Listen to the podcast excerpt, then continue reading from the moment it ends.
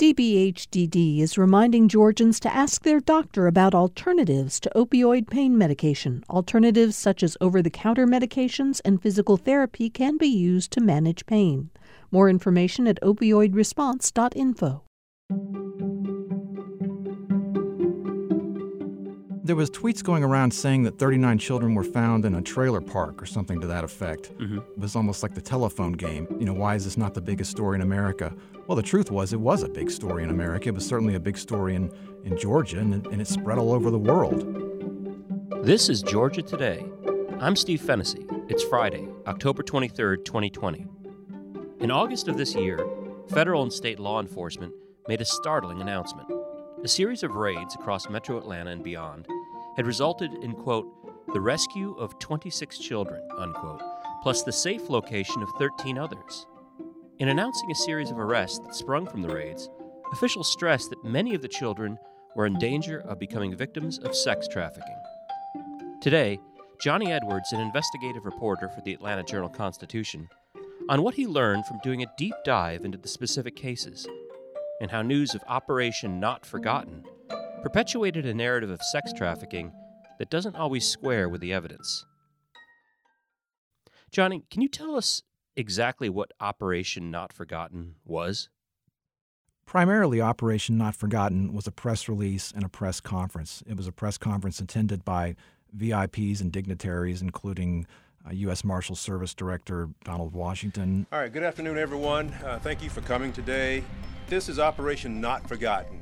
And uh, Georgia Attorney General Chris Carr. We're so proud of the work that we are doing with our partners like the U.S. Marshal Service, the GBI, and those that are standing up on the podium today. It created uh, an appearance that, uh, that, that sex traffickers had been stopped and sex trafficking victims had been rescued across the state and in other states. Operation Not Forgotten was designed to locate and recover missing and endangered children in Georgia and beyond, including some who were known to be victims of sex trafficking. We recovered 26 missing and endangered children, and we safely located an additional 13, uh, and we arrested nine criminals that are involved or were involved uh, with, with these missing children. When you hear the word operation in the, in the law enforcement context, typically you think of a, of a sting or, or an effort to, to bust one group of bad guys, like one uh, criminal gang or one drug trafficking operation. But this was an operation in a very loose sense. I mean, it was dozens of different cases of missing children, endangered children, and criminal suspects that were cobbled together and packaged and wrapped up and, and made to appear like one operation. So it was called an operation, but it was a series of discrete and disconnected law enforcement efforts targeting different people who, who didn't know each other. Correct. It was it was a lot of different cases that ordinarily would not make headlines, would not make the news, would not be on any reporter's radar. And most of them, some of them were. They had uh, embedded news crews with them on some of them, um, but most of them were not. But by being packaged together and announced in this way with this kind of loaded language like sex trafficking, child exploitation, uh, it, it, made big headlines. It made headlines all around the world. We begin with an incredible story out of Georgia. Well, this afternoon, developing at 5, more than two dozen children are now safe. They were all part of a sex trafficking bust involving state and federal agents. This was a two week operation that netted a handful of arrests. The chief of the missing child unit saying, quote, when we track down fugitives, it's a good feeling to know that we're putting the bad guy behind bars. But that sense of accomplishment is nothing compared to finding a missing child. Let's first just talk a, a little bit more about the operation and, and sort of how it was presented. What were they telling us on that day with, at that press conference? Well, it's interesting. What they told us, you know, if you read the press release, it's, it's technically accurate. It's just the words they use, it's the things they highlight.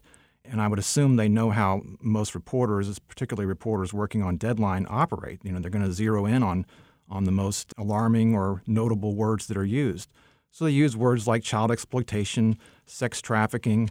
You know, some of these do appear to be legitimate sex trafficking cases. There was one out of Columbus like that, where it, you know it sounds like a really awful case. It was two teenage girls being being pimped and exploited by uh, three eventually four men who were arrested. It took off like wildfire on social media and, and evolved into an entirely different narrative. We talked to a professor at Emory who, who traced the evolution of this in social media and in news coverage. And it, and it goes from being you know, possibly sex trafficked to a sex trafficking operation to a sex trafficking enterprise until by the time it gets in the hands of the QAnon set, it's, uh, it, it, it's basically part of the whole Pizzagate operation, and it's, it's you know, completely out of control and it's inaccurate descriptions.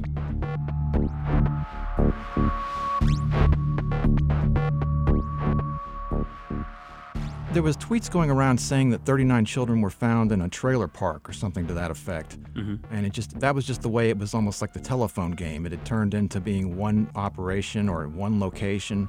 That goes to sort of this narrative that the media lies, this fake news narrative that it was, you know, why is this not the biggest story in America? Well, the truth was, it was a big story in America. It was certainly a big story in, in Georgia, and, and it spread all over the world.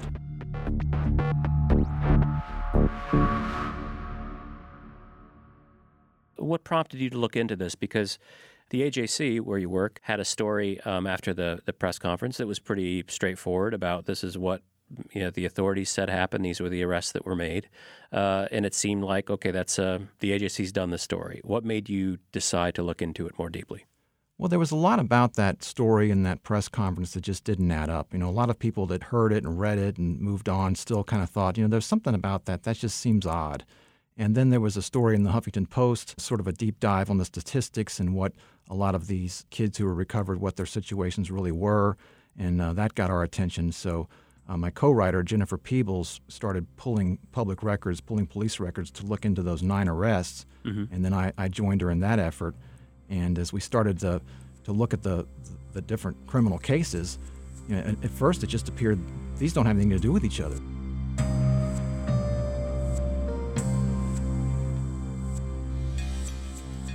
For the longest time, we were just like scratching our heads like, did they just take a bunch of different cases that have the sort of aura of sex trafficking and put them all together? From what we could tell, what the marshals told us, it was tied to this list of 78 names that were given to, the U.S. Marshals by uh, G- the GBI back in back in January. But even that was still sort of loose because you know one case ended up being put into the mix that where the, the, the child victims weren't even on that list of 78 names. Regardless, I mean, what they did was they took a lot of different cases that otherwise would not make the news, and they you know put them all together and put them in this press release with words like child exploitation and child sex trafficking, and uh, makes it a, makes it into a, a big a big uh, national news story. A massive planning operation behind the scenes was carried out over the course of two weeks in the Atlanta and Macon areas earlier this month. CBS 46 was granted access as the marshals and several partner agencies worked to track down critically missing children. You mentioned that there were some news crews embedded uh, on some of the raids. How typical is that for news media to be invited along on criminal uh, law enforcement operations? From my experience, it's not typical, but uh, it can be typical when it's something that law enforcement wants to highlight. Mm-hmm. I mean, in, in, this case, they, they very much wanted to show officers wearing body armor, going into houses, pulling out children in, in distress. Uh, one of them being the 17 year old who was found at the Sharif's house. And you know, in, in the case of uh, Travante Sharif and Kirk Waters, that certainly was what the what the picture showed. On this day, Kirby and her team found a 17 year old girl who ran away from foster care. She was with a convicted felon who had a gun. They removed her from a potentially dangerous situation. Social media and the messaging from authorities themselves portrayed a simple narrative of sex trafficking in Georgia but reporting by Johnny Edwards and his colleague Jennifer Peebles at the AJC revealed some complicated truths. That's ahead. This is Georgia Today. This is Georgia Today. I'm Steve Fennessy. I'm talking with Johnny Edwards, an investigative reporter at the Atlanta Journal Constitution. Johnny, in your reporting, you met Travante Sharif. Who is he? He's a 21 year old uh, young man. He works for Federal Express. I think he's an aspiring musician. He seems to have some sort of a, a rap thing going. Um, he lives with his mother in Covington. Okay. And he had a girlfriend that he met. He says that he met her through a mutual friend, uh, a, another young lady that he knew. And uh, this young lady that became his girlfriend lived with her. And he said he had picked her up there at the house before. He said uh, they'd been going together about seven months. He um, And she's how old? she's 17. Okay. So both Travante and his mother, Eugenia, had asked her a few times about her family, and she would say, "My family lives far away. They live down in South Georgia. I grew up in foster care." They they knew she'd been in foster care at some point in her past. According to them, they did not know that she was still in the foster care system and was in fact wanted by authorities, Wanted by authorities for for what exactly? being a runaway. Okay. So both Travante and Eugenia told us repeatedly and adamantly that they did not know that Travante's girlfriend was a runaway or that she was much less wanted by police. They was like, well, she's 14, she's Yeah, 15, kept lying about she's 16. Mm-hmm. And I'm like, well, which one is it? How old is the girl? I don't know. You know what Yeah. I'm saying? I, Yeah. I don't know anything about this. So Yeah. they like, well, it doesn't matter. She's underage and she's a runaway. I didn't know anything about that. So Travante is there. His his girl, 17 year old girlfriend is there. Travante's mother is there. It's her house, and also her fiance is there. Is that right? Correct. And then, so what happens? Well, piecing together the various accounts, it sounds like the marshals and the other uh, officers that are part of the operation were doing surveillance for some amount of time. Um, Travante said he told me he was taking a nap and saw officers running around in his yard out the out of uh, the window, and uh, he, they, they came to the door. He says that he objected. He said, "Do you have a warrant? This is my mother's house." And a warrant for his charges. It says that they asked him if uh, the young lady was home, and he said, I, I think she left. She might have gone out the back door. Um, they apparently pushed their way past him. I mean, that's the best thing I can figure out because he says he didn't ever give them consent to come in. So, with their guns drawn, federal agents and police officers searched Eugenia Sharif's house for the 17 year old. Uh, Eugenia told my co writer, Jennifer Peebles, that th- she was questioned by the police about where the girl was. Yeah, because they was making it like I was Basi- lying and telling them I didn't know where she was. I didn't. I'm in the room sleep. I don't Mhm. know where Yeah. she's at. Yeah. You know what I'm saying? If she ran and hid, you guys are searching the house. My house is not that big. Yeah. You know, so you're searching the house. So if you can't find her, Yeah. maybe she ran out of the back door. I don't know where she went. Yeah. You know? They found the 17 year old in the garage. Um, you know, Travante said, told me, you know, I, I, I really thought she had run out because, I mean, apparently she bolted when she saw the authorities there. Um, so he was charged with ob- obstructing an arrest, uh, uh, presumably because he told them she had, she had left the house. Okay. And so, when authorities held the press conference and issued a press release about the operation and the number of people who were arrested, Travante's name was um, among them. Travante's name and his mother's fiance, Kirk Waters, his name as well. One Kirk Waters, as an example, he was arrested for being in the comp- while in the company of one of our recovered children. He was charged with possession of a firearm by a convicted felon. He's incarcerated. His bond has been denied. According to a warrant, they asked him if there was any firearms in the house, and he said yes. One, there's one upstairs uh, under the dresser, I believe he said. And they went upstairs and found it. And he uh, is a convicted felon, um, something in his past. But then they came back about a week later and arrested him then. Okay, so none of the charges surrounding them have anything to do with child sex trafficking or trafficking of any kind, right? In terms of Travante and Kirk Waters. No, they are not charged with anything remotely involving sexual crimes or sex trafficking. Okay. In the days and, and weeks after this operation was made public, what was the impact on the lives of Travante? Well, Travante's and, and Kirk Waters' mugshots ended up on several stories that I saw around around the world and on the web. Their their mugshots were at the top of the story, like the banner photos. And you know, they the, the Sharifs told me they had family from out of state calling them up. You know, what's going on here? And they had you know both acquaintances and strangers from the neighborhood pulling up into the yard and you know demanding that Travante come outside and fight or, or, or face these accusations. Travante said one guy that was an acquaintance of his said, you know, I had you around my sister. So many people were asking me like if I was really doing that. Like they was telling me I was uh, a molester. I did something with a three-year-old. They was like, "How could you do that?" Like, you know what I'm saying? It painted Yeah. a real bad picture on my on me for real. Like, Yeah, we, we it just it was just traumatizing. So it was, you know, they, they dealt with stuff like that, just being sort of uh, harassed, threatened, um, you know, all because of you know, someone living in their house who they just apparently didn't know very well.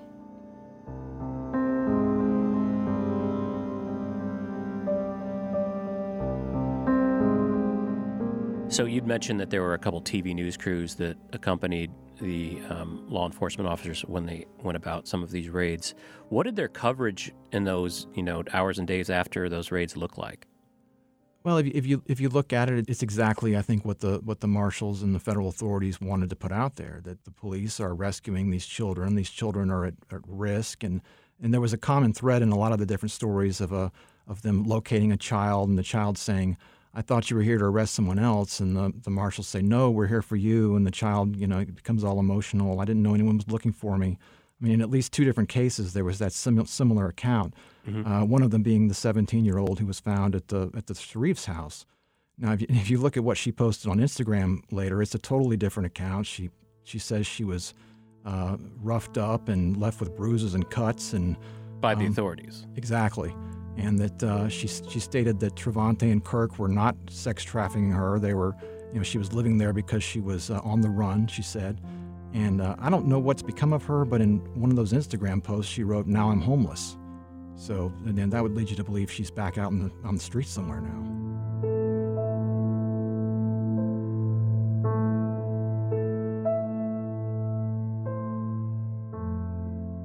Reporting your story, did you speak about sort of the, the potential for misleading the public with authorities who were involved with this? I did. I actually spoke to the, the, the public affairs specialist with the U.S. Marshals who wrote the, the press release that went with Operation Not Forgotten. And uh, he, he defended his work, and at the same time, he did concede that some of the language in there might have contributed to this to this uh, this telephone game that happened. Um, but uh, he, you know, he said what, what was written in there was technically accurate. This is what these children are at risk for. Um, and I'll say this: I mean, to the U.S. Marshals' credit, uh, when when reporters have gone back and tried to, to fact check and and uh, verify and, and and contextualize this, they have been cooperative. They have spoken to the reporters and tried to to do this.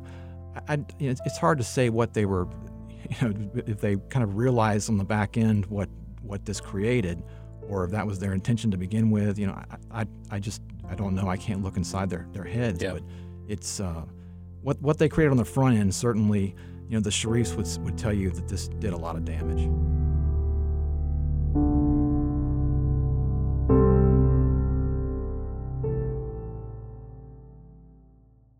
I'm just looking at the, the story that ran in the AJC right after the press conference where it says in metro Atlanta alone, authorities estimate 300 young girls are lured into sex trafficking each month, which uh, that's an astounding figure. But then, you know, I, I'm also looking at the word estimate. Where do these figures come from? Well, every time we try to look into those figures and, and verify them, they turn out to be grossly exaggerated.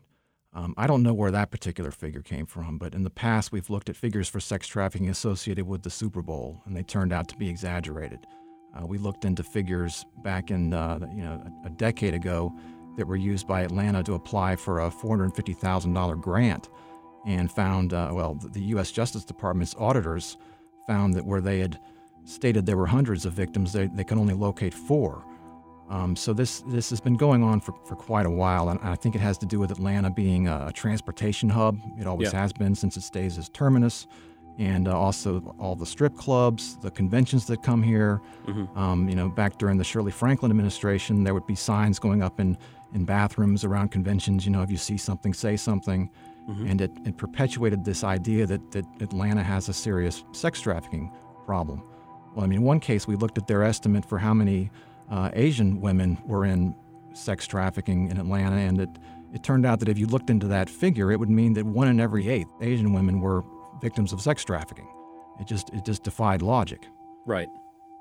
Yeah, I'm, I'm just I'm curious about sort of the methodology because authorities, of course, will say uh, accurately that this is a crime that occurs in the shadows. You can't go out and just you know count them. So you need to do some extrapolating, I guess, based upon known cases.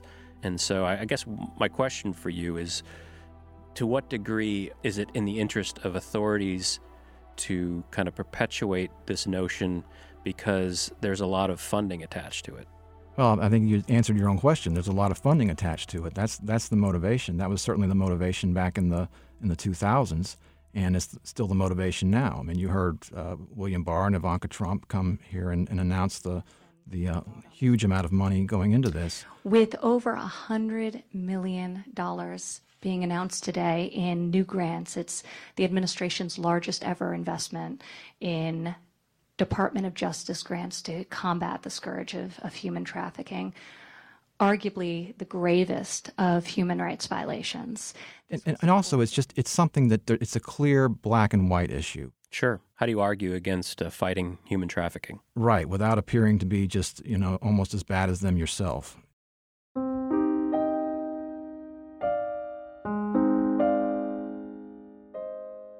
How do big stings like this or operations when they're announced, how do they impact efforts that are already afoot to combat real sex trafficking, like like real cases of it? One of the people I interviewed for this story was the executive director of Freedom Network USA, Jean Bruggeman, and um, she works with survivors of sex trafficking.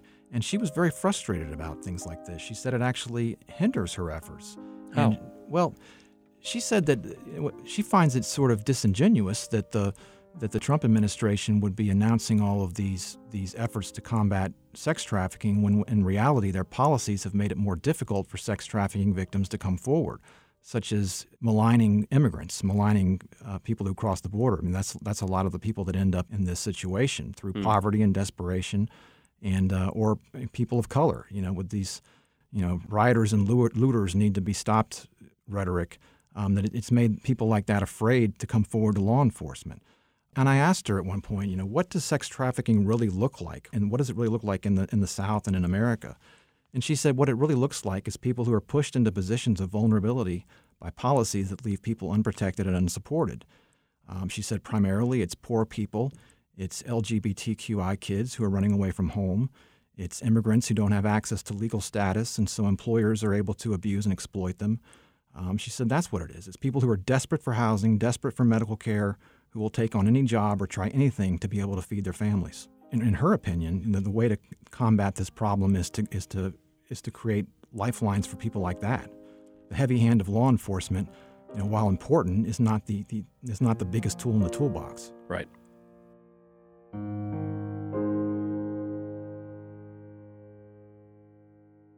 Regarding the Sharifs, are, are they still hearing from from neighbors, from strangers? Are they still having people show up on their doorstep? I don't think it's happened for a few weeks. Um, and their their big problem now is they just their their legal predicament from speaking to them, I don't think these folks have a lot of money. Um, they're dealing with court-appointed attorneys. You know, Kirk is still in jail. He's got some kind of hold on him out of Chicago, according to Eugenia, and uh, she can't figure out how to get him bond. You know, Travante's you know going to have these criminal charges on his record. Not to mention anyone who who Google's his name is going to see headlines like 39 children rescued from sex trafficking ring. So you know they're they're in a world of hurt. You know I've yeah. been able to tell their story for the newspaper and shed light on what happened. But I was speaking to Eugenia, and I just, you know, she was uh, just just telling me how they're just still really swimming in a lot of problems right now, and and they don't know what to do. Our thanks to Johnny Edwards, an investigative reporter for the Atlanta Journal Constitution. As of now, Travante Sharif still works at FedEx, and Kirk Waters remains in jail. I'm Steve Fennessy this is Georgia Today, a production of Georgia Public Broadcasting. You can subscribe to our show at gpb.org slash Georgia Today or anywhere you get podcasts. Please leave us a rating and review on Apple Podcast. Have a story idea? Connect with us at georgiatoday at gpb.org. Our producers are Sean Powers and Priya Mahadevan. Our intern is Eva Rothenberg. Thanks for listening, and we'll see you next week.